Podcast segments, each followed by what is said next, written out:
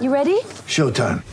On May third, summer starts with The Fall Guy. What are you doing later? Let's drink a spicy margarita. Make some bad decisions. Yes! Audiences are falling in love with the most entertaining film of the year. Fall Guy. Fall Guy. Fall Guy. That's what the poster said. See Ryan Gosling and Emily Blunt in the movie critics say exists to make you happy. Trying to make it out? Nope. Because I don't either. It's not what I'm into right now. What are you into? Talking. Yeah. The Fall Guy. Only in theaters May third. Rated P G thirteen.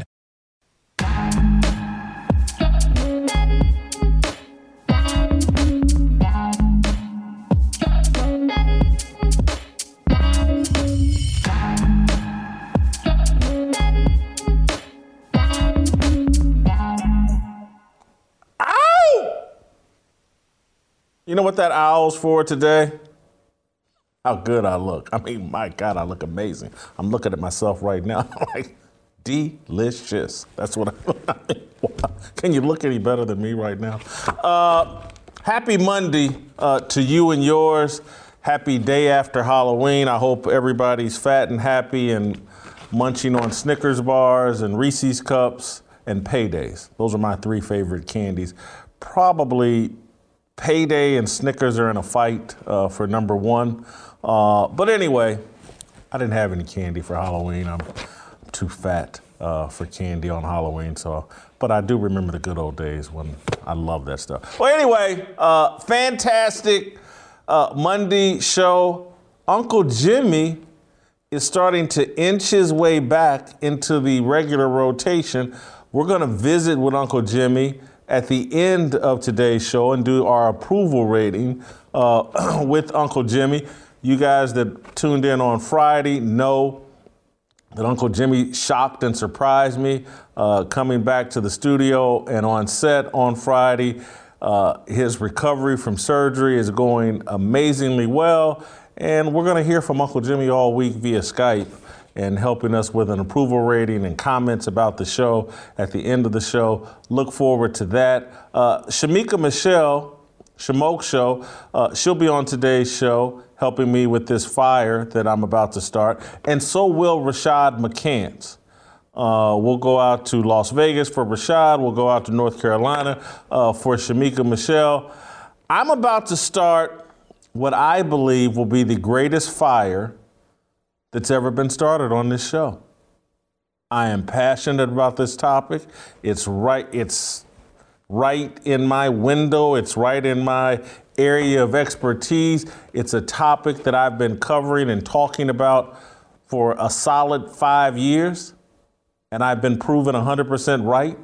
My narrative on Colin Kaepernick, one thousand percent correct. And I started my narrative in two thousand sixteen. Anybody that followed me know when Kaepernick was balling out as a quarterback, I was all on board. He was probably my favorite player in the N F L. Uh, as soon as he started that kneeling B S, jumped off the bandwagon. And I said a lot of things about Colin Kaepernick that people thought were controversial at the time, uh, but now, not so much. Uh, but Kaepernick and Netflix Uh, just released a, a mini-series on Kaepernick over the Halloween weekend. And it has led to this fire that I'm about to start. This is awesome. Buckle up. Before I get going, though, I want you to go to youtube.com slash Jason Whitlock. I want you to hit subscribe. I want you to hit likes. I want you to hit the notifications. I'm going to set a high bar for the number of likes that I want on this show. And it's it's because of my belief in how great and entertaining and provocative this show is about to be. I want five thousand likes. I want five thousand likes on this show. I need you in the comments telling me what you think about this fire that I'm about to start. We're about to bury Colin Kaepernick. This will be the eulogy for Colin Kaepernick. You remember that scene in Boys in the Hood? Y'all want to see a dead body? You're about to see one. All right. For Halloween, Netflix and Ava DuVernay dressed up former N F L quarterback Colin Kaepernick as a righteous black man. The streaming service and celebrated movie producer borrowed T'Challa's Black Panther costume, Huey P. Newton's afro, and the ramblings of In Living Color prison revolutionary Oswald Bates to portray Kaepernick as the modern-day Muhammad Ali.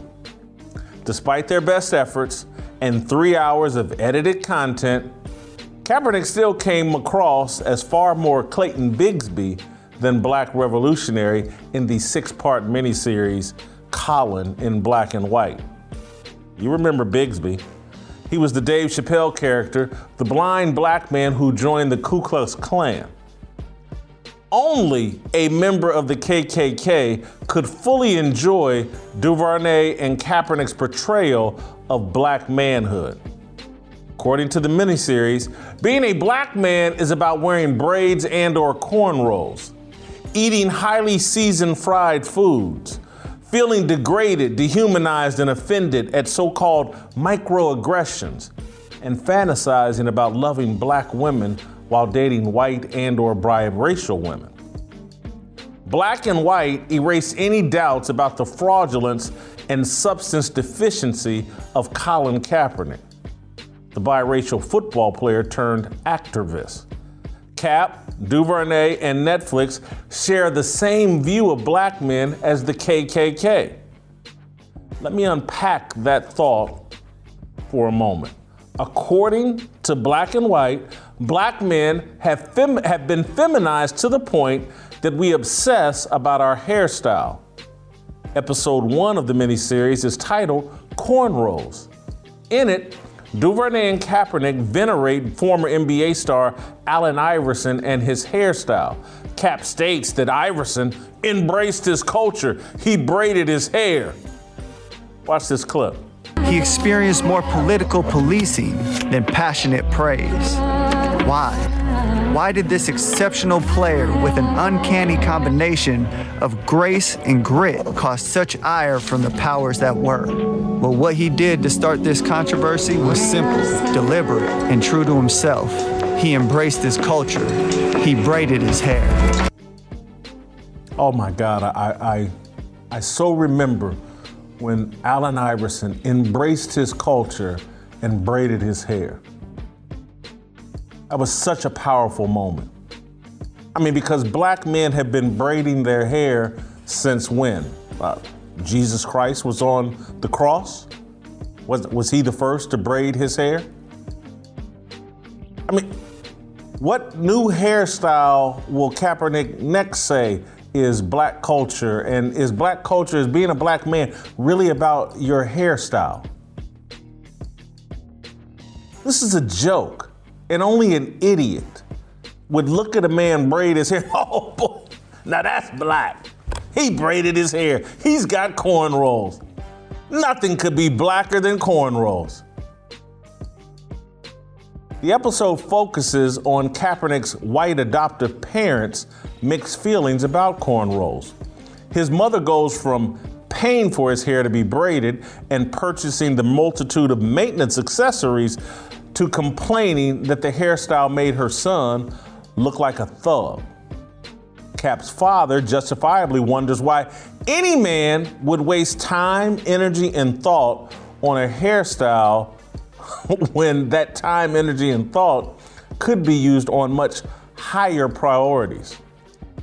Many Black parents have the exact same thoughts and concerns, and they express those concerns in the exact same fashion. The Kaepernicks were not being racist. They were being pragmatic. Today, cornrows, braids, buns, dreadlocks, and exotic hair colors don't convey a thug image as much as they convey, convey daddy issues.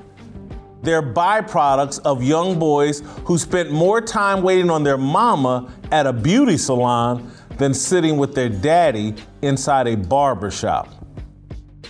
The Kaepernick miniseries should be retitled Daddy Issues. It was an exploration of the problems caused by the absence of Kaepernick's Black biological father. Colin Kaepernick dropped to his knees because he really wants to swing from a stripper pole. That's the real takeaway from Black and White. It's a story about a man struggling with his identity who chose a woman to tell his story. It's what the autobiography of Malcolm X would read like if Alexandria Haley wrote it. There were twice as many black gay lesbian couples depicted in the series than black nuclear couples. No black father or husband was written into the script. A couple of black boys, a group of black boys, showed up at a hotel for a baseball tournament. Wasn't a daddy in sight. Maybe those scenes were left on the cutting room floor to make room for the fried chicken and pork chops DuVernay depicted. Every time Kaepernick showed up at a black household, the place was swimming in Lowry's seasoned salt, Crisco, and collard greens. The series insinuated that Kaepernick instantly felt more comfortable in surroundings that produce high blood pressure, diabetes, and heart disease. It's a natural instinct, not a remnant of slavery, for black men to prefer food that kills. It's an odd message for an athlete who is a vegan and obsesses over his abs and biceps. Kaepernick, to this day, doesn't know who he is. He has severe daddy issues. When you know who you are, you don't concern yourself with microaggressions. Check out this clip. I think it was in episode three or four.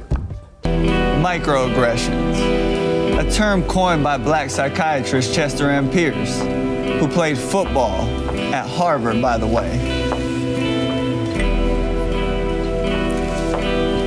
It refers to those small behavioral indignities, intentional or not, that communicate derogatory racial insults, that leave us feeling degraded, dehumanized, and offended. Degraded, dehumanized, and offended. Because a random white person said something that could be misconstrued or slightly offensive, Kaepernick feels degraded, dehumanized, and offended. And, and what was the, the white woman bringing the vodka and orange juice or whatever the hell that was to Kaepernick, the screwdriver, whatever. What was that? What, what, I mean, this thing felt like a comedy. In Living Color couldn't put together something as hysterical as DuVernay and Kaepernick did together with this miniseries. It was filled with a bunch of bad jokes. But I want to, the random misguided perceptions of white people don't make you or shouldn't make you feel degraded, dehumanized, and offended. They should make you feel confident you're dealing with someone not on your level. Kaepernick is weak, though. That's why any random white person can make him feel insecure. Beyond weak, he's delusional. In the fifth episode of the series, Kaepernick casts himself as Malcolm X in pursuit of his Betty Shabazz. He takes a super dark-skinned black girl to the homecoming dance. He portrays his parents as having a problem with his decision. Now, I do not know the Kaepernicks, but I've lived fifty-four years and I've seen a lot. I've never met a white person who has a problem with a black or biracial man or boy dating a black woman. Never seen it, never heard of it. There's no way, in my opinion, they objected to this woman because of her race. What I found hysterical is Kaepernick portraying himself as a lover of dark chocolate. His longtime girlfriend slash handler, Nessa, is Egyptian. She's not black. Her specialty isn't fried chicken and collard greens. She's a Kardashian.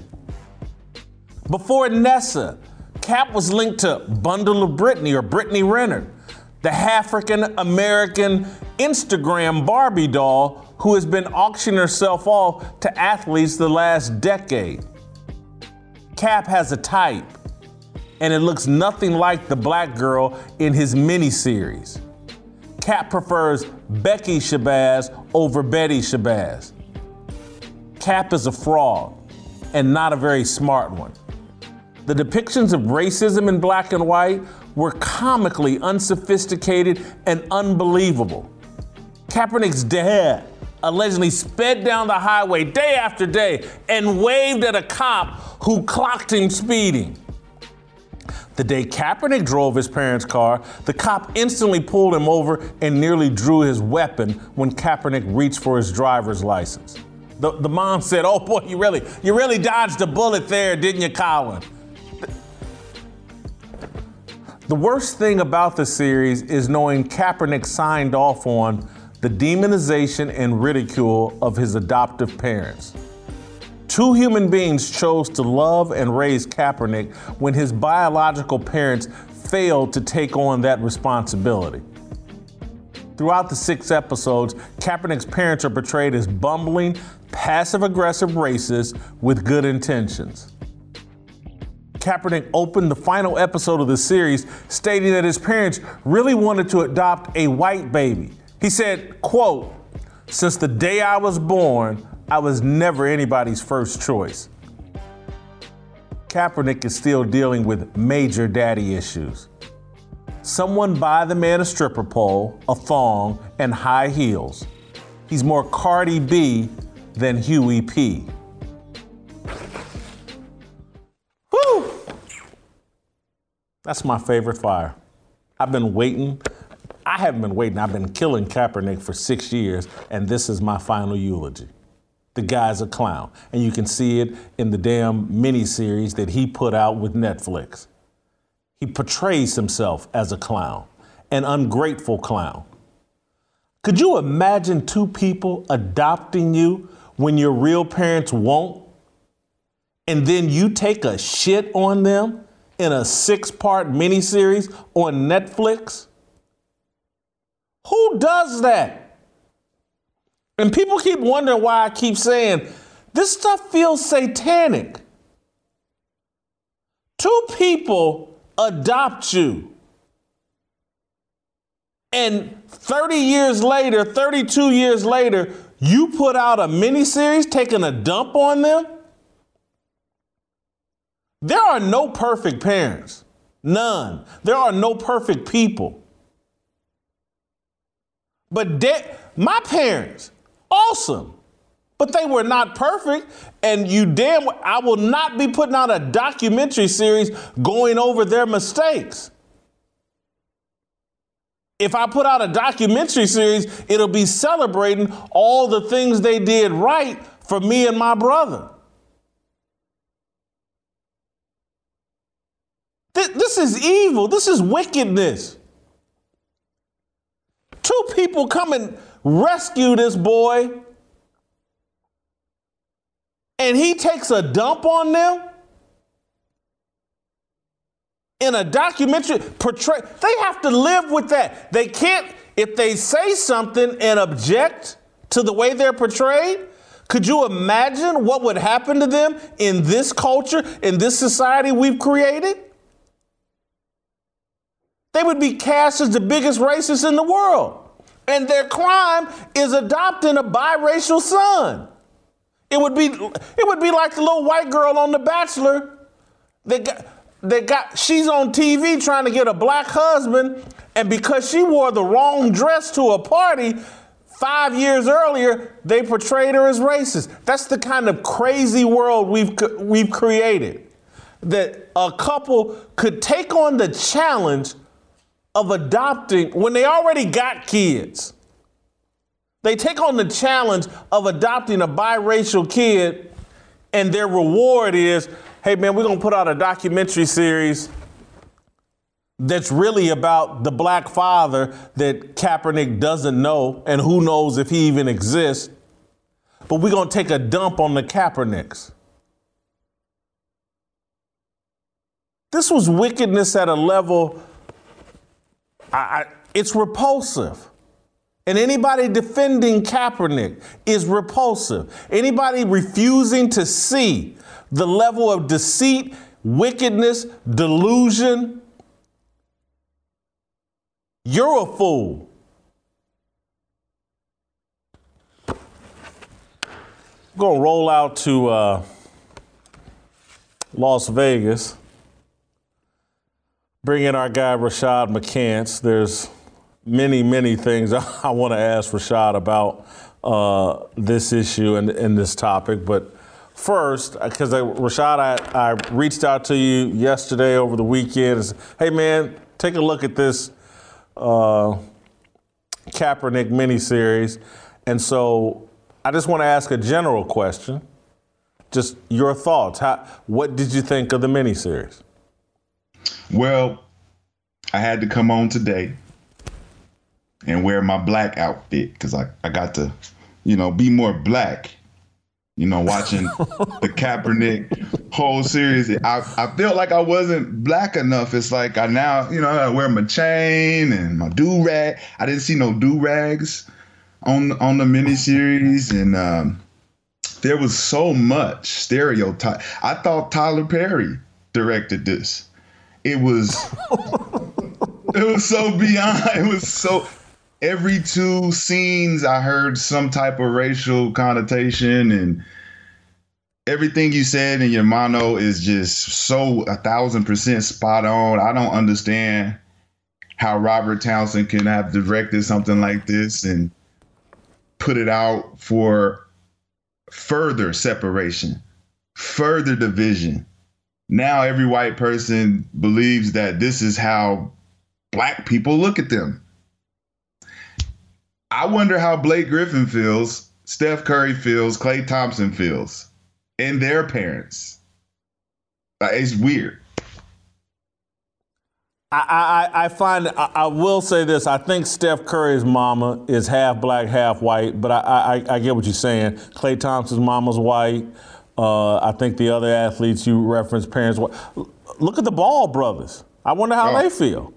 Oh, uh, man. It's, the, the, the, it's one of those things, the, Jay, that if we don't tackle this right now, if everybody's not upset, if all your viewers are not upset with watching this, it's too much to even unpack because there's so much that happened that's just untrue, false, and the parents have been demonized.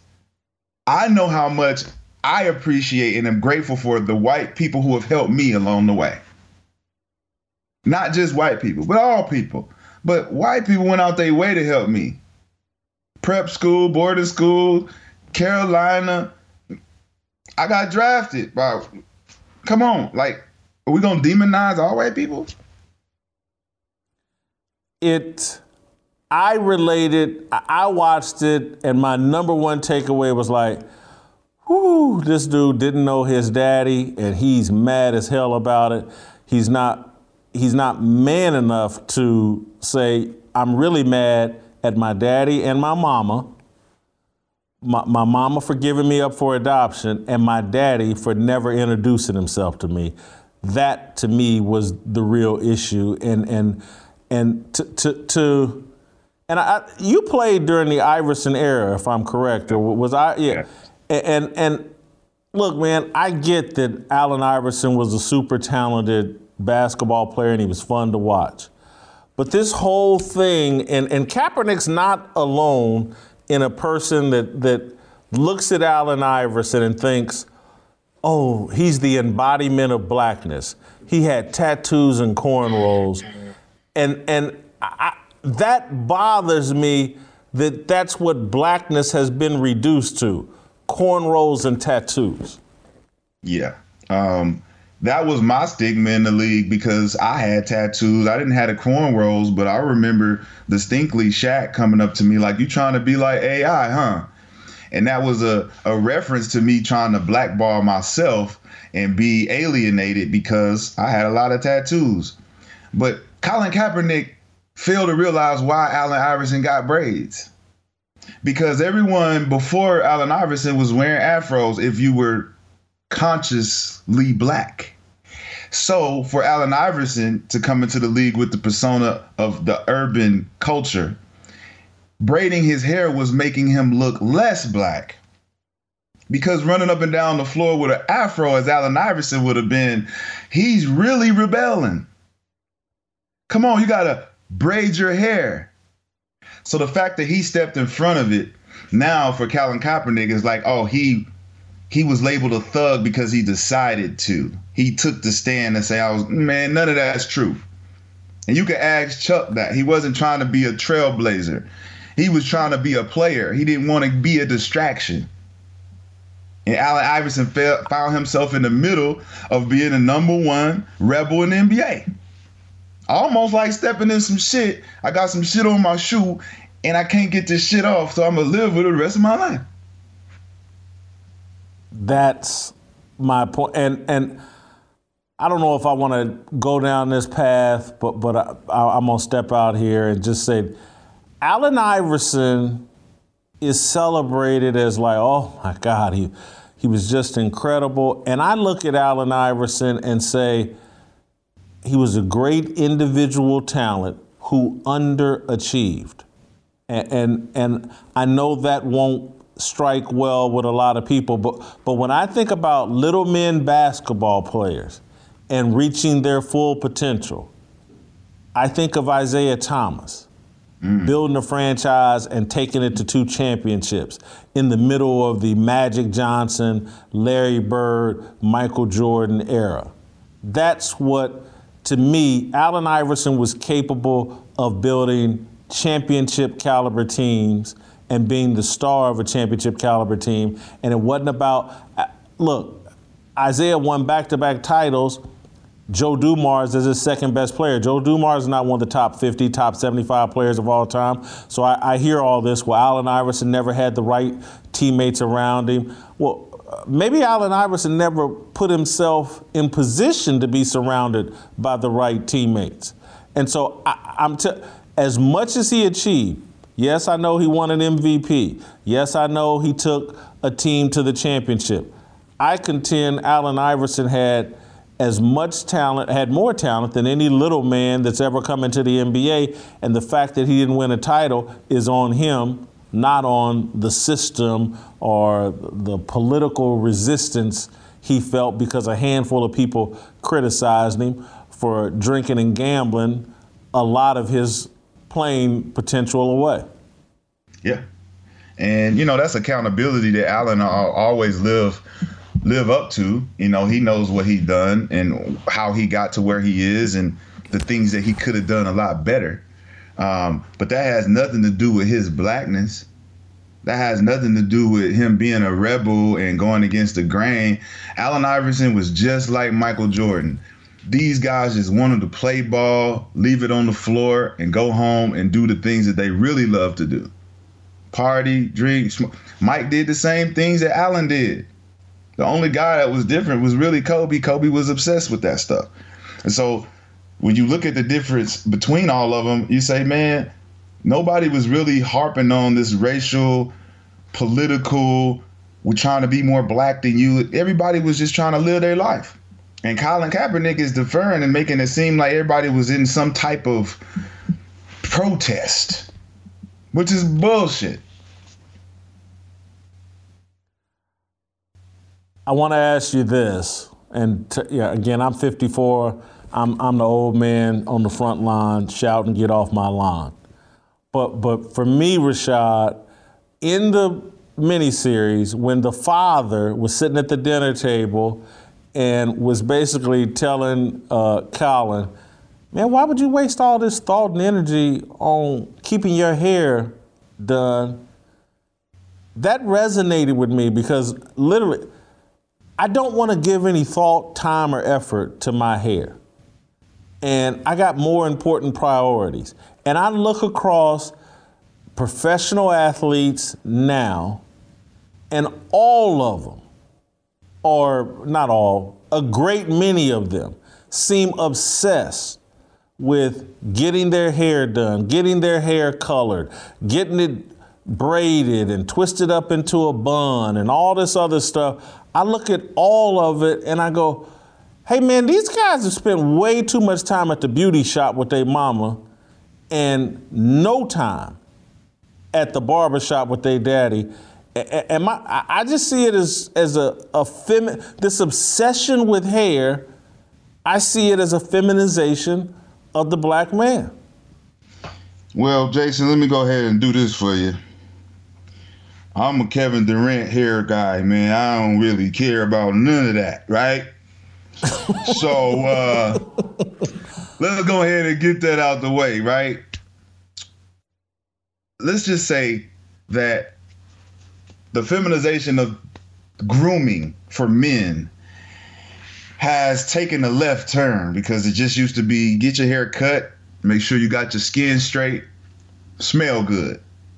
Now we got the mohawks, we got the green hair, we got the D K Metcalf, we got the Cam Newton, we got the, I mean, you're spending more time in the, you know, in the mirror on your hair than you are on your man, on your man.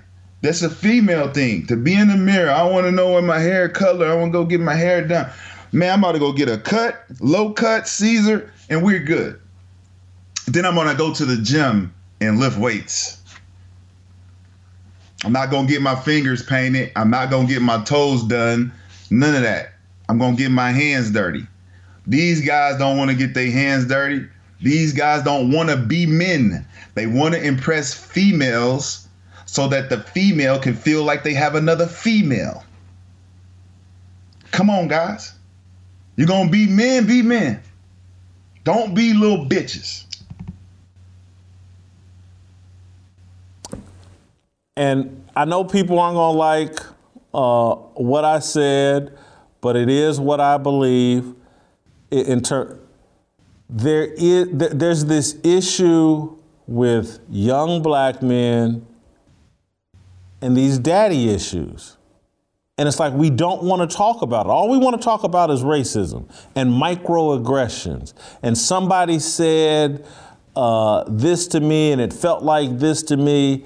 And and nobody wants to talk about it. Like, if Colin Kaepernick really wanted to get in touch with himself and understand himself and help other young people deal with the issues that they're dealing with, put out a miniseries that addresses what he felt not knowing his father, because that is the crisis and the issue at the heart of a lot of things we see with black men. We keep wanting to say, oh, it's it's the police pulling us over when we go five miles over the speed limit. That that that happens very rarely. Black kids abandoned by their father, not knowing who their father is, it's pretty commonplace, and it leaves a hole in people's hearts that they struggle to fill. And and Colin Kaepernick clearly has that hole. But why, why can't we have that discussion about what happens to young black boys when they don't have a father, when they don't have their biological father? We can't have that conversation because there's far too many powerful men without fathers in that position. There's too many celebrities that have no grew up with no father, from J. Cole to Jay-Z. And I like to reference Colin Kaepernick to the rapper Logic, the biracial rapper who can't seem to integrate into the black culture, but identifies as black, has a very hard time messaging through his music that he really wants to be a part of the culture, but we won't let him in. Colin Kaepernick in this series displayed the same behavior that Logic's been, be- been portraying for the last five years. And that is, let me in. I have a percentage of me that's black. What's the problem? Well, here's the problem, Colin. Being black is not an ethnicity. We don't have nationality. Being black is a culture. You have to identify with the culture. In your series, you showed the world you have no idea what black is about at all. So the fact that you're using this, I don't know where my daddy is, and my white father and white mother don't want me to, I was the second choice, man, you are tripping. And if you want to identify with black people, you got to be black. That means be a part of the culture. That means not being a hypocrite inside of, ah, white father, white mother, but I'm adopted. So that means that my black dad that left me, it makes me black. I really, honestly though, Jason, I have a problem with Colin Kaepernick going to this route of police brutality and not Planned Parenthood and abortion, because he could have been aborted. He should be the poster child of what it looks like when you're not aborted and you do have a family that picks you up, what success can really look like. I love that point, uh, because he is an example of that, and he should represent that far more than, oh, I got pulled over for speeding and the cop nearly pulled out a gun. One, I don't believe it happened. Uh, two, it certainly didn't happen the way it was portrayed in, in this joke of a miniseries. I, I want to say this, though, Rashad. I want to push back and say I don't think it's just Colin Kaepernick who struggles with black culture. Sure. I think that black people overall, we don't know what our culture is. We can't even decide. And and the things that we decide that are our culture are very surface level. It's like, oh, do you know the history of Kool Herc and rap music? That That's our culture. Oh, is your hair braided? Oh, is do, do you eat fried chicken and pork chops that's extra seasoned and will kill you? That's our culture. That, that, again, that's why I was like, it's like, man, this is like the K K K put this uh, miniseries together, and that Ava DuVernay and Kaepernick have bought into every negative, surface level, uh, no substance stereotype about black people, and we're going to portray that as black culture. And I don't think that's just Kaepernick. I look at a lot of black people, and particularly black people obsessed, obsessed with sports in the entertainment world, and I look at all these entertainers, they keep saying, like, rap music is our culture. And I just, is there any other group? Do Asian people say rock and roll is their culture, or do white people say that's their culture? D- d- does does does any other group, do Latinos say that?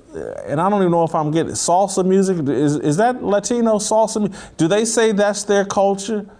But we're the only people that act like two turntables and and somebody rapping some profanic words uh, is our culture. We have to define ourselves better than this and take the definition of us away from the white liberals who control the music industry and the movie industry and keep telling us that rap music, cornrows, tattoos, and fried chicken, that's y'all's culture. You got to blame it on B E T, right? You know, uh, Boondock said B E T trying to kill black people. I'm surprised that Net- Netflix got this before B E T, because this looks more like a B E T Lifetime special than a Netflix special. I'm surprised. Netflix, you got to do better. You got to do better than this, because this is a B E T. This is B. This is straight B E T, right?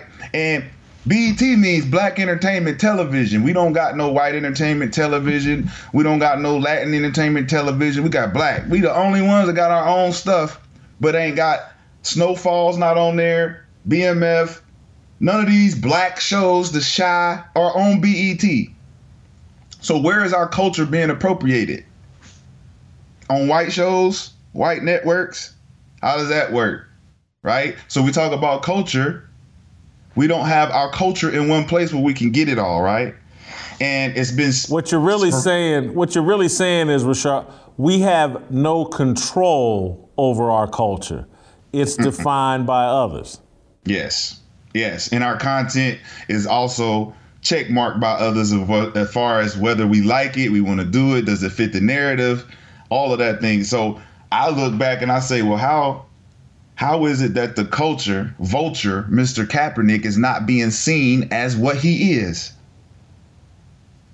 Dame Dash, holla at me. We need to expose this guy, because all this black power stuff is being manipulated by a I would call him a white guy in a black suit. Well, I, I, I'm not even... I would love to know who Kaepernick's daddy is, because uh, I looked on Wikipedia and they said, yeah, his daddy's from Ghana or Nigeria or some blah, blah, blah, blah. And then in the next sentence they said, no one knows who his daddy is. Mm. And I'm like, well, hold on. You don't know who his daddy is, but you know what country he came from. How, how is that? I think that's weird, because it also says that Heidi, nineteen, birthed Colin. So at nineteen in Wisconsin, you run into a black guy in Wisconsin, get pregnant. I mean, you gonna take the black guy home with you and tell them all what? We know what happened with that. That was a situation, one night thing, something happened, and she couldn't keep the baby because she couldn't take the baby home to the parents. So now Colin's here. Colin, what's going on? The, I mean, you from where you're from. You are who you are. You were raised by who you were raised. How is it that now you you become, you you went from this once privileged white boy to now this oppressed, enslaved black man? I don't know if you made it this far in the series, but among the, I, I didn't touch all the comical elements, but Uh, his white best friend in high school was portrayed as some sort of thief, jacking cars for hubcaps and whatever. And at one point, this white kid turns to Colin and tells him, oh, the reason I don't take you is because if I was out jacking cars for hubcaps with you, I could get shot by the police.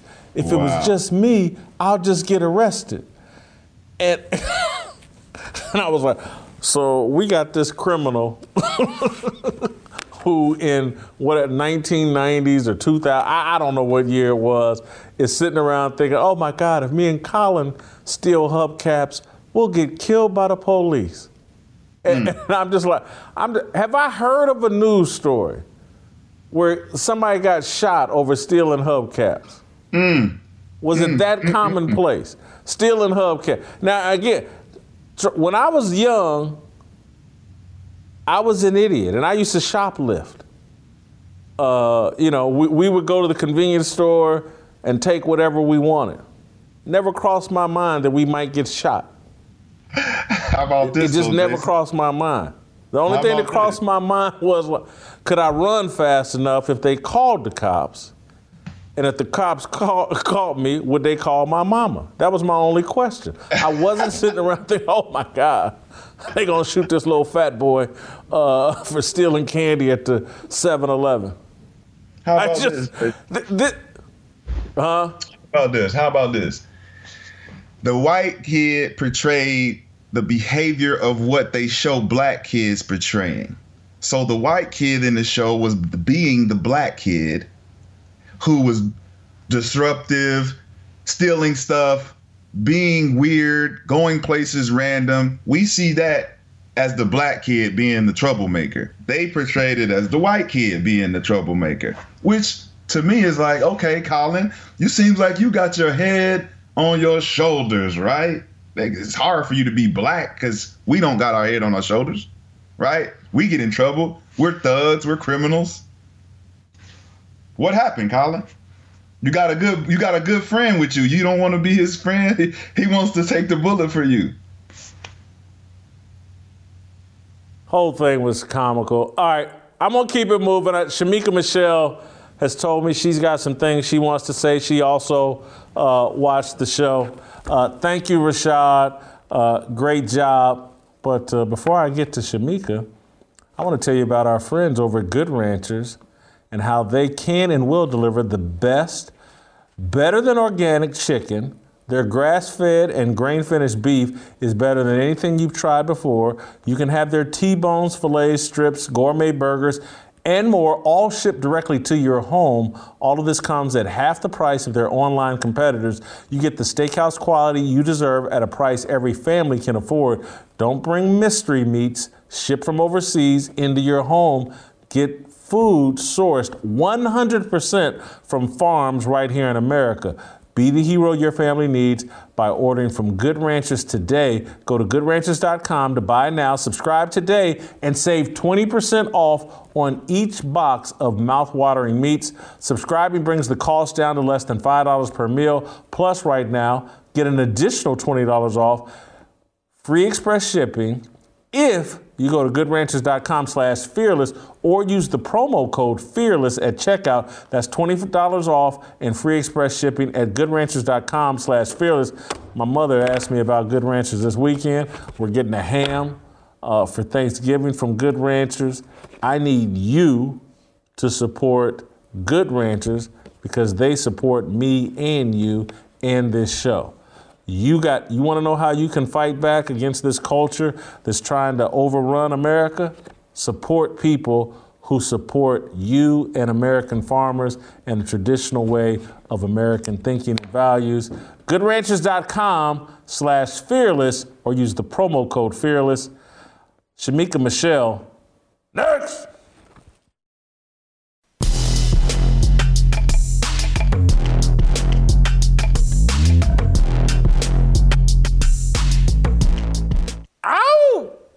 Time to roll out to North Carolina and bring in Shamoke Show, who I also had watch uh, the Colin Kaepernick uh, uh, miniseries.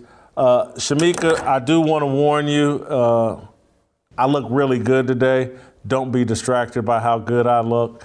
Uh, try to focus on the actual content of the conversation we're about to have. I know it's very distracting. It's going to be hard. All right, so let's start here. Uh, did you enjoy the miniseries about Colin Kaepernick? Well, since they did the whole in love, in living color thing, let me do like the two gays on there and say, hated it. It was terrible. It was the worst thing that I have seen in a very long time. It was really bad, Jason, really bad. And what did I, I found its depiction of racism really bad, because I, I thought it was like, well, this is like some twelve-year-old kids and how they perceive, or ten-year-olds, how they perceive racism playing out. And and then I, I thought the demonization of his parents, adoptive parents, I thought that was really bad. And then the way he defined being black, I thought was really bad. But what stood out to you? What made it bad to you?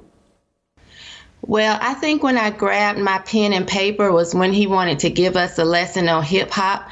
And I was thinking, I have seen Breakin', Beat Street, and Crush Groove. Like, I do not need a lesson on hip hop from someone who looks like he could have been a backup dancer for Menudo. That was the first thing that irritated me about the, the entire show. And then I noticed that he had a, a, an actor play him who was much darker than Colin. Colin, whose hair is a lot more coarse than Colin. And I think this was in an effort to really make us believe that Colin was harassed his entire life by white people. And if you look at Colin in his younger years, there's nothing that says black, that just screams black about Colin. So I definitely don't feel like he was being harassed by white people his entire life. If anything, I think that he was harassed by black men, especially darker black men, who probably told him to sit his five dollar ass down before they made change. You know, once Colin came through, the Albie Shures and the Christopher Williams, they were out. You know, Wesley Snipes and Morris Chestnut, they were in. So I just feel like this was a terrible effort for Colin, Colin to just make it seem as he was the blackest black dude on the planet. And it was very unbelievable. The I was just talking with Rashad about this. I'm not a there's not a thousand percent proof that Kaepernick's daddy is actually black. I've heard people argue like he looks more Middle Eastern than black. Yeah, I think we could probably find Colin's daddy somewhere walking in the desert, wearing a pair of sandals, stopping periodically to milk his pet goat. There's nothing that really just screams black to me. His nose, the hook in his nose looks like I could hang my coat on it. I just don't believe the whole, you know, my daddy is black. And I hate to be the one that has to qualify black people, but it, it Colin just comes across so inauthentic that I feel like he opens the door for me to just say, boy, sit down. I, I just don't believe that. Looks like his daddy could, he could, own, Colin looks like he could own a seven eleven. I was going to say he could dress up as Osama bin Laden on Halloween and it would be a hell of a uh, impersonation. And, and so... And literally, one of the most remarkable things I've ever seen, I just said this to Rashad, is like, Wikipedia, oh, his daddy's from Ghana or Nigeria, someplace in Africa. And then in the very next sentence, or maybe even in the same sentence, they say, but no one knows who his daddy is. And I'm just right. like, well, how the hell do you know where he came from? This is crazy. And, and I thought, I want your take on this. What did you think about the relationship with the dark-skinned black girl at homecoming? I, I just didn't, I didn't buy it because I'm like, well, hold on, Colin. In in adulthood, you sure seem to like white women. Uh, your girl is Egyptian. That ain't black. Uh, she looks more like a Kardashian than anything. Uh, bundle of Britney, Britney Renner. Uh, you know, she's allegedly half black or whatever, but she looks like, you know, a mixed race Barbie doll. I, I just, th- this whole thing that, oh, Colin was really in love with this deep, dark chocolate, what what they call her, blue black uh, girl. I just didn't buy it. Yeah, I didn't like the way they tried to say, oh, she's blue, black, and this crispy crystal. First of all, the girl that was in there wasn't even that dark. And if you think about the time when Colin was in high school, I guess that would have been around, I don't know, two thousand two or two thousand three, black girls were popping. You had Foxy Brown, who had already came through. Everybody wanted some of that ill nana. You had Jill Marie Jones portraying Tony on Girlfriend. Friends. You had Naomi Campbell burning up the runway. Like, I just don't believe that it was all this uh, colorism that Colin wanted to portray in this this documentary. If anything, I feel like that would have been something I could have said in, in elementary school. In elementary school, we did pick on each other and say, you know, you're a black African booty scratcher. But by the time I got to twelfth grade, I was the best thing since sliced bread, even if it was the, the end piece. I, I was popping. So I just don't believe that, you know, it was this whole thing about, oh, crispy crystal. And then when when they had, when they were sitting at the restaurant and his hand starts shaking and he's apologizing for, you know, not being there for her. And then her hand is shaking. It was so dramatic. He he he put his hand across the table and he was like, you deserve my respect. You deserve my time. Like this huge black woman affirmation. And I was thinking, no one, like I didn't wait my entire life to, to hear some uh, light, bright, almost white man make me feel validated. I just felt like it was just overdone. And it was just, it was too much. It was really overdone and it was very inauthentic. Look. Again, I've lived fifty-four years, and the other thing that I thought was just crazy was portraying the his white adoptive parents as if they were, oh, Colin and a black girl. We just, we just don't, we can't stand for that. I, I've met some racist white people. I've met some, clearly some non-racist white people.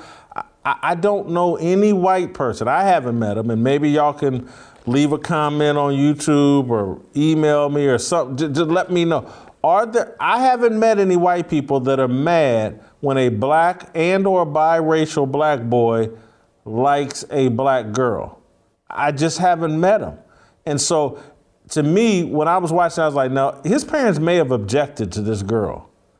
But the objection might have been, was her family ghetto? Was she ghetto? Was, was, was she giving out the punani to everybody in school? And they thought, did she have a baby? I, I, I don't. I could see people objecting on those grounds, but objecting because their half-black son likes a black girl, I, I just, I just don't buy that at all. I've never seen it. I've never experienced that. I've never experienced it either. You know, my mother did tell me, don't bring a white boy home. And so when I was in high school, there was this uh, white guy who was kind of like a Colin that wanted to do everything black. He even went by his middle name, which was uh, Derek. And, um, you know, I can remember calling his house and his mother answering the phone. And she knew that I was black. Obviously, my name is Shamika, but she was very pleasant all the time, like as if she was excited. And I was surprised because she would holler, Matthew, you know, and I was thinking, well, I thought his name was Terry. But she was excited that I was calling, like, okay, you know. So I I just didn't buy it. You know, Colin, to me, was just really overdoing it in this entire thing.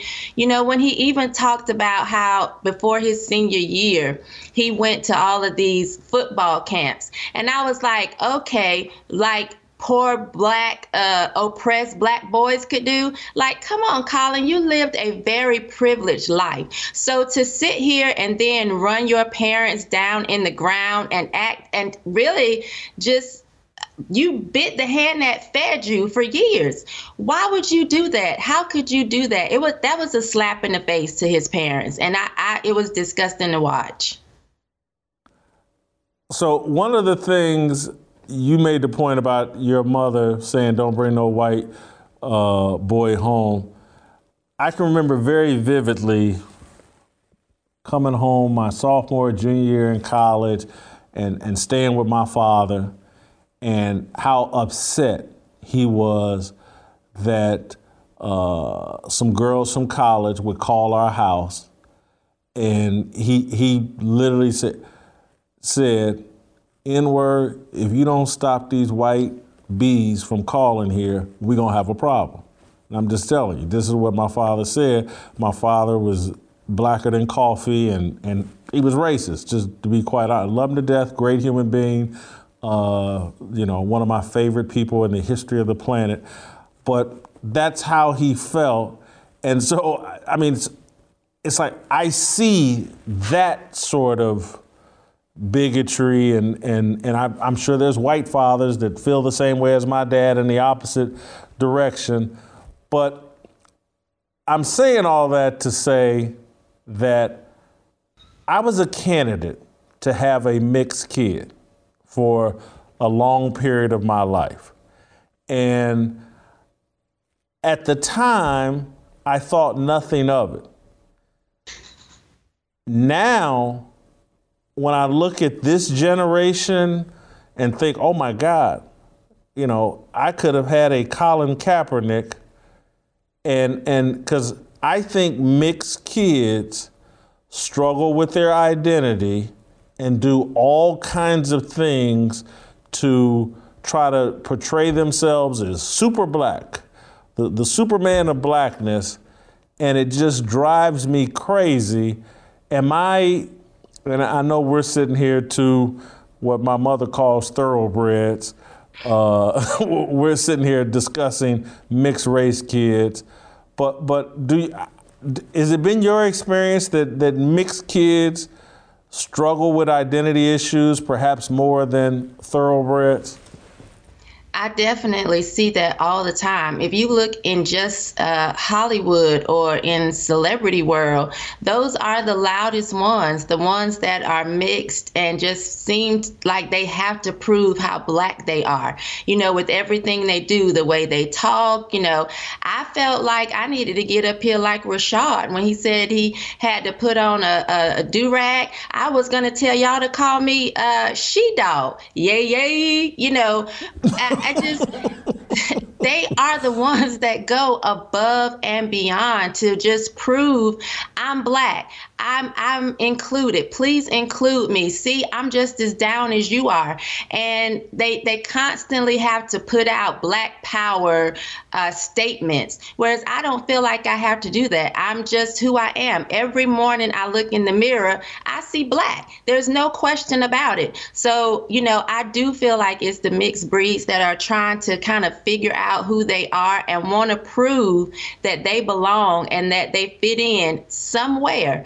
You know, um, I never got as far as you did, as far, you know, as thinking maybe I'll have some mixed breeds. I think when I just dating that one person, when I went to kiss him and I couldn't really find his lips, now mm, mm, it, I, it, that was enough for me.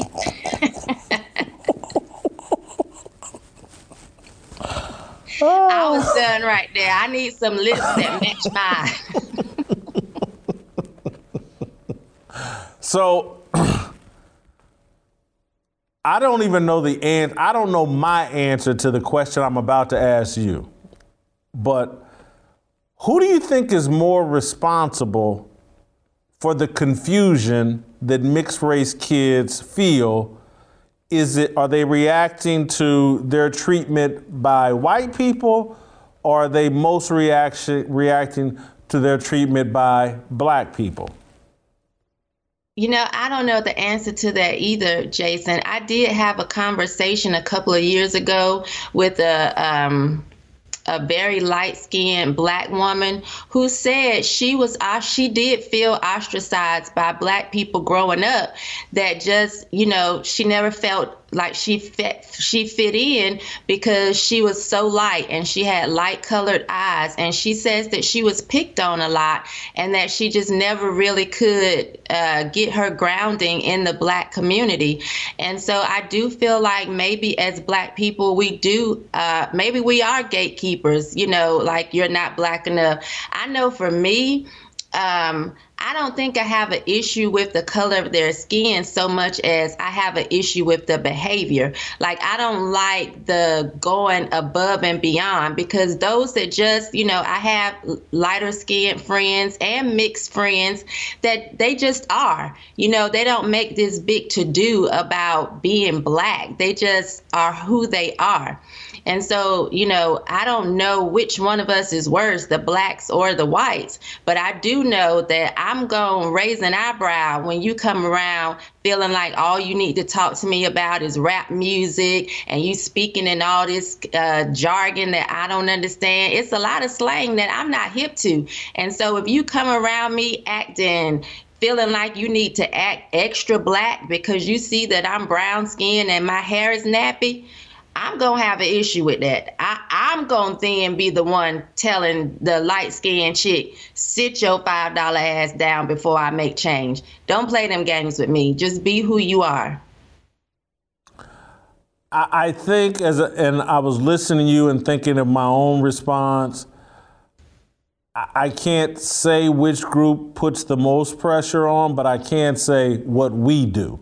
And so w- when I listen to Colin Kaepernick talk, first thing I think is, well, he don't sound very Black. And I could definitely see, as a kid, mocking his way of talking.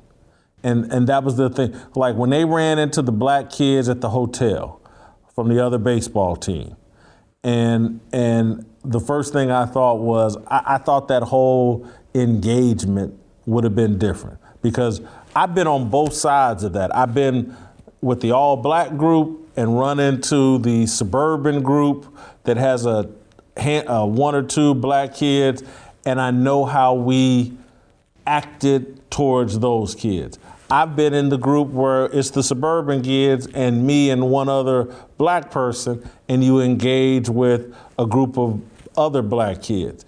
And I know it, it's almost like if you if there ain't enough bass in your voice, the Black kids are going to ridicule you. And that's what Colin lacks, some bass, and he sounds nerdy and goofy uh, to some degree. Colin, they saying, like he was like a four point oh student in high school or whatever, really. And I've seen, I've experienced, nah, because I never made straight A's, but I've experienced where you get teased for making too good of grades. What, you trying to be white? Blah, blah. I, I, I've seen that. I, I, I, I'll never forget my last day in public school, School eighty-three on like thirty-fourth and Emerson uh, in Indianapolis. Uh, I can remember my last day there in third grade. Uh, we ridiculed the hell out of some kid that had straight A's. I mean, we re- whole way walking home. Can't believe your report card. You trying to be white. Blah, blah, blah. And so I, I just thought Kaepernick, I-, I think there's a chance there's more negative energy. And and because I'm looking at even Kaepernick do it. He made fun of Carlton and Steve Urkel from The Fresh Prince of Bel-Air and Family mm-hmm. Matters. Am I right? Family Matters. Is yes. that what Steve Urkel's on? And mm-hmm. he making fun. And I'm like, dude, that was you. Right. You were the Fresh Prince. You were Carlton. You were Steve Urkel. Why are you now on putting out a T V show making fun of them and making fun of other nerdy, bookworm, straight A, you know? Why are you doing that? It, it, it just... It would almost be like me putting out a documentary making fun of fat people. And and I was like, well, hold on, ain't that you, bro? and, and, and literally, that, that's why he's he's ridiculing himself in this documentary by ridiculing Carlton and and and and Steve Urkel. And it that's why I just keep saying he doesn't even know who he is. This guy has daddy issues. This dude wants to be on a stripper pole. And I mean that in every way possible in terms of like, and I want your take, to me, this obsession with black men and their hair. I'm like, whoa. How much time are you spending at the beauty shop? Even in the show, they were showing all these accessories you had to buy to keep your hair braided this way. And I'm like, what dude wants to do this? And and and I, the whole thing to me should be retitled Colin Kaepernick's Daddy Issues. And it really speaks to the daddy issues pervasive among young black men who have no relationship with their father. Yeah, you know, uh, Colin, when it comes to his afro, that's just a head full of split ends. Because when you look at his earlier pictures, his hair is very curly. I can't imagine what he has to go through every morning trying to blow dry that out and, and rat comb it and tease it and get it to stand up. That takes a lot of effort. From the pictures that I've seen before, Colin is taking a lot of effort, time, and energy to get that afro. That's not natural at all, period. And I was listening to you and Rashad talk about what men are doing nowadays as far as going to the salon and going to get their toes done and taking pictures of it and posting it on Instagram. I'm noticing uh, men hugged up in pictures. Black men didn't used to, to do that. Not only are they going and spending a lot of time in the salon, they're getting their eyebrows arched, they're hugged up in pictures, squinting to the camera, licking their tongues out, biting on their lips. In pictures, what is that? What what are all these feminine attributes? And I'm very like somebody said I was I like masculine men to a fault. Maybe that that's so. I honestly, Jason, I don't even like men uh, shaving their balls. Like I just can't see how masculine it is for you to prop your foot up on the toilet or the tub and and do that. Like that's looking like you posing in a cheerleader. Uh, no, don't do it. Don't, I, I don't like all this femininity that I'm seeing. It's, it has gone way too far. Men are spending way too much time trying to look pretty. I don't think I can add anything to that because it, it is certainly how I feel. And, and I'm just, I get one of the scenes where he first got his hair braided. And he he struggled sleeping at night because his, his head was hurting. The braids were too tight. He didn't like his head on a pillow. A- and all I kept thinking was like, somebody needs to tap Colin Ka- Colin Kaepernick and tell him, hey, man, do you know any black women? Because I, I'm, if he did, he would know how many nights black women have spent, they go to the beauty salon and then they sleep sitting up because they don't want to lay down on their hair and mess up this hair that they just got done. And that's what you look like, man. Yes. You, you can't no even scratch it. Than- you you patent it. Yeah. We should have just gave and Colin you sleep some sitting chewing up. Gum. It's daddy issues. Maybe I'm gonna do the next Colin Kaepernick documentary, and and we'll get to the bottom of this. It, it's Ava DuVernay did this man uh, no favors, helped him put out a very feminized version of himself, and and of course Twitter's gonna celebrate it because it's the place where feminine energy is celebrated, particularly among black men. Uh, thank you, Shamika. Thank you, Jason. Awesome job. Awesome job. Uh, got a new sponsor I want to tell you about, Paint Your Life. If you're looking for a special gift for someone this holiday season, something truly unique and personal, we've got a great idea for you. At paint your life dot com, you can have an original painting by a world-class artist done by hand from your photo at an affordable price. Send any picture of yourself, your kids, a special place, or a cherished pet. You can even combine several photos into one painting. With Paint Your Life's compilation portraits, you'll bring together family members who never had the chance to meet. They'll make a group painting of the whole family without the need for everyone to be there for the photo. We just sent off a photo of Jimmy and I to Paint Your Life using their user-friendly website. It was so easy, and we picked out the style, approved it online, and can't wait for it to arrive. At paint your life dot com, there's no risk. If you don't love the final painting, your money is refunded, guaranteed. And right now, as a limited time offer, get twenty percent off your painting. That's right, twenty percent off and free shipping. To get this special offer, text the word FEARLESS to six four zero zero zero. That's FEARLESS to six four zero zero zero.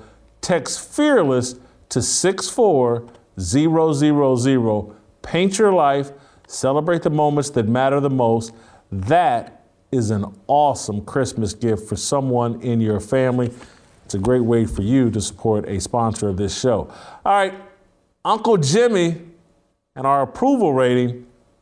Nerds!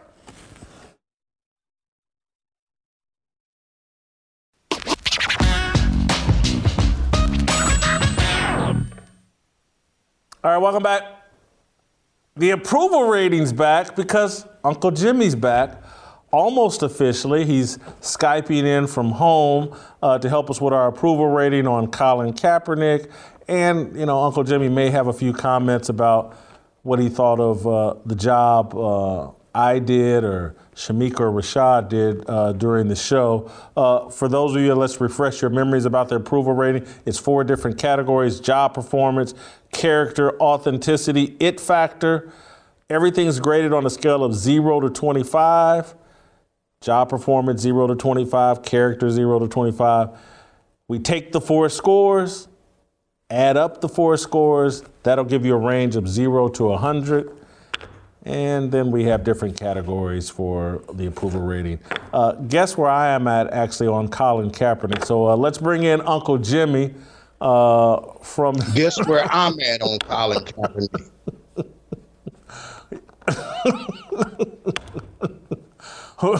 Are you Colin Kaepernick's long-lost daddy, perhaps? Really? Really? We going on like that? First of all, best believe if I was Colin Kaepernick's long-lost daddy, they had my black ass paying child support. So, no, I'm not his daddy. Did you, uh, Jim, did you? Let me, let, yeah. let me ask you a question, man. Because I noticed during the last segment, and and I'm going to kind of propose this to the fearless army out there, you know, that, that, that group that watches us every day on YouTube. Did anybody notice that Jason did not respond at all when Shamika said she don't like a man that shaves his balls? Did you know, did anybody notice Jason got a look on his face like, oh, I'll be damned. I'm down here chasing it up.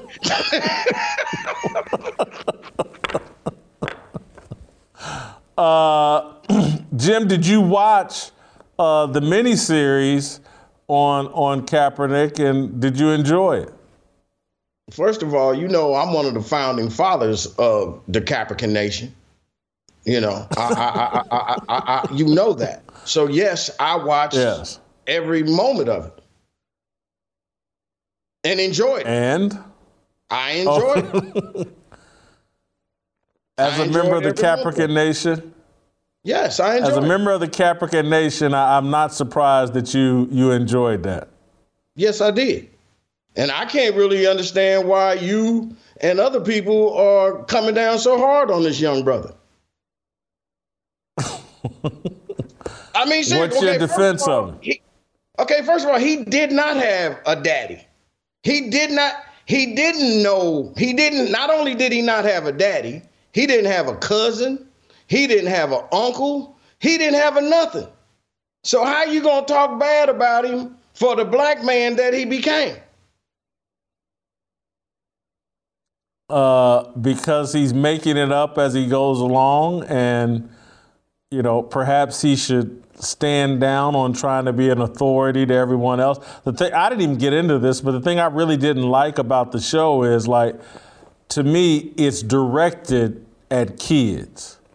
That show is put out for the consumption of young kids, and Kaepernick and Ava DuVernay are trying to define for young kids what blackness is. And they reduced it down to fried chicken and pork chops, uh, corn rolls and braids, uh, and... Uh, I just took my I hair down. My, I... Go ahead. Go ahead. So I just think that being black, there's more to it than cornrows and braids and hip-hop music and uh, seasoned salt and fried chicken. Can I ask you a very serious question? And I yeah. thought about this since you and I had our conversation, and I could be wrong.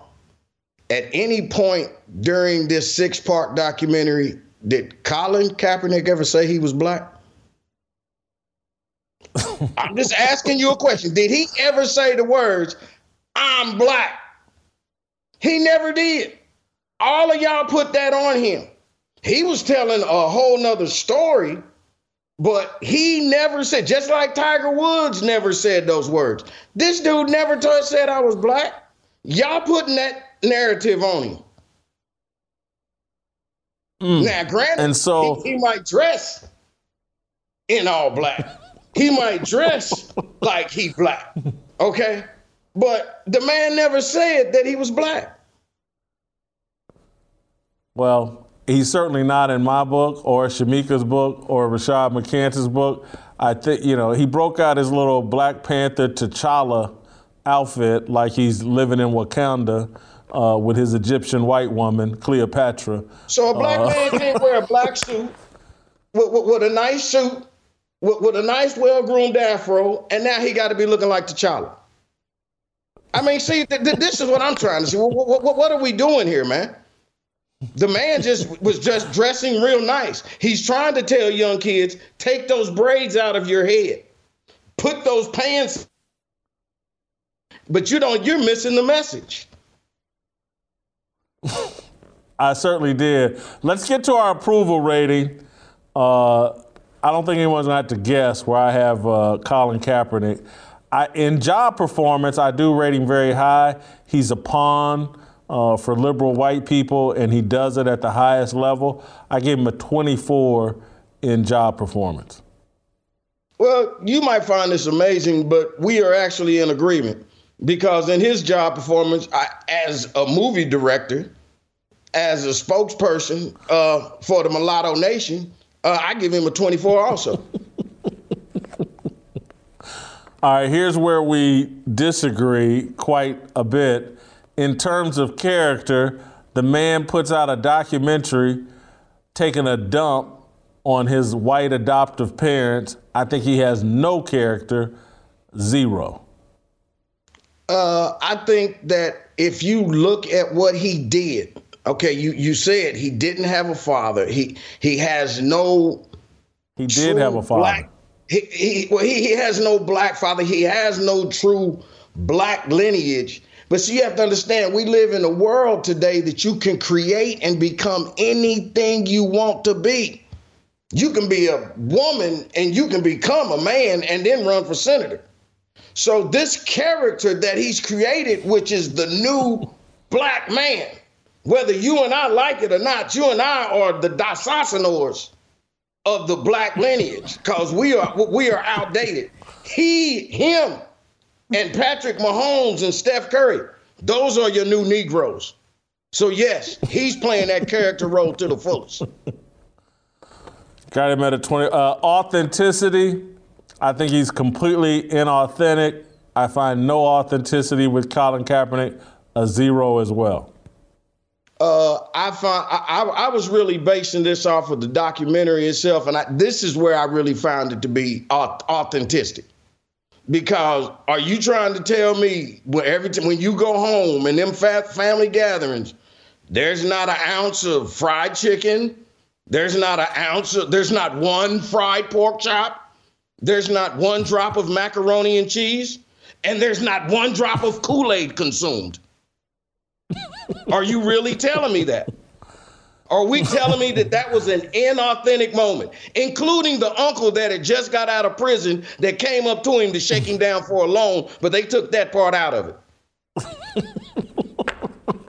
Are we saying that was inauthentic? I have lived that experience, and particularly at Thanksgiving time. Uh, let me holler at you, cuz. I've heard that. I've heard that. Let me holler at you for a minute, cuz. Step outside. Hey man, um, I have heard that, and it always growing up. And it always leads to somebody asking me for money. Uh, it factor. Uh, I, I'm I'm low on that as well. Uh, I'm gonna give him a two as it relates to it factor. Whether you like it or not, he's got it, okay? He's tall, he's good looking, ain't got a drop of black in him, and he's just like every other new black going today. Like I told you, he like Steph Curry, he like, what, what's that woman's name? I can't, uh, uh, Kamala Harris. He just like all of the rest of them. They the new Negroes. You know what? Don't be mad because you ain't got it, darky. All right, so I got him at twenty-six overall, dumpster fire.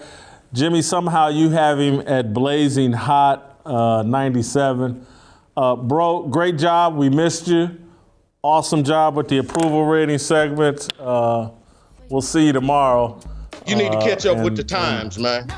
And by the way, you do look good. I got to tell you, you look good. I ain't never seen a tie square look so good in my damn life. I ain't never seen. Boy, that tie square is killing them. Wow.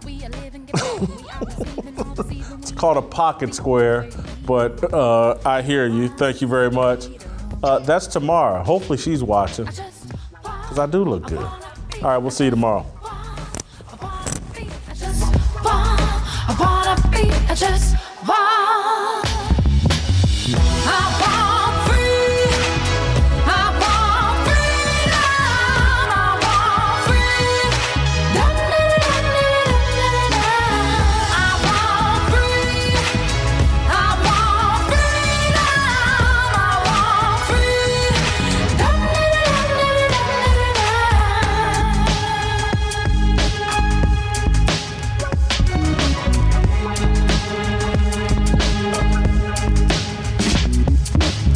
For the right sign, looking like it's my time, feeling all kinds of free. These words are our religion, all regrets and our decisions we all want.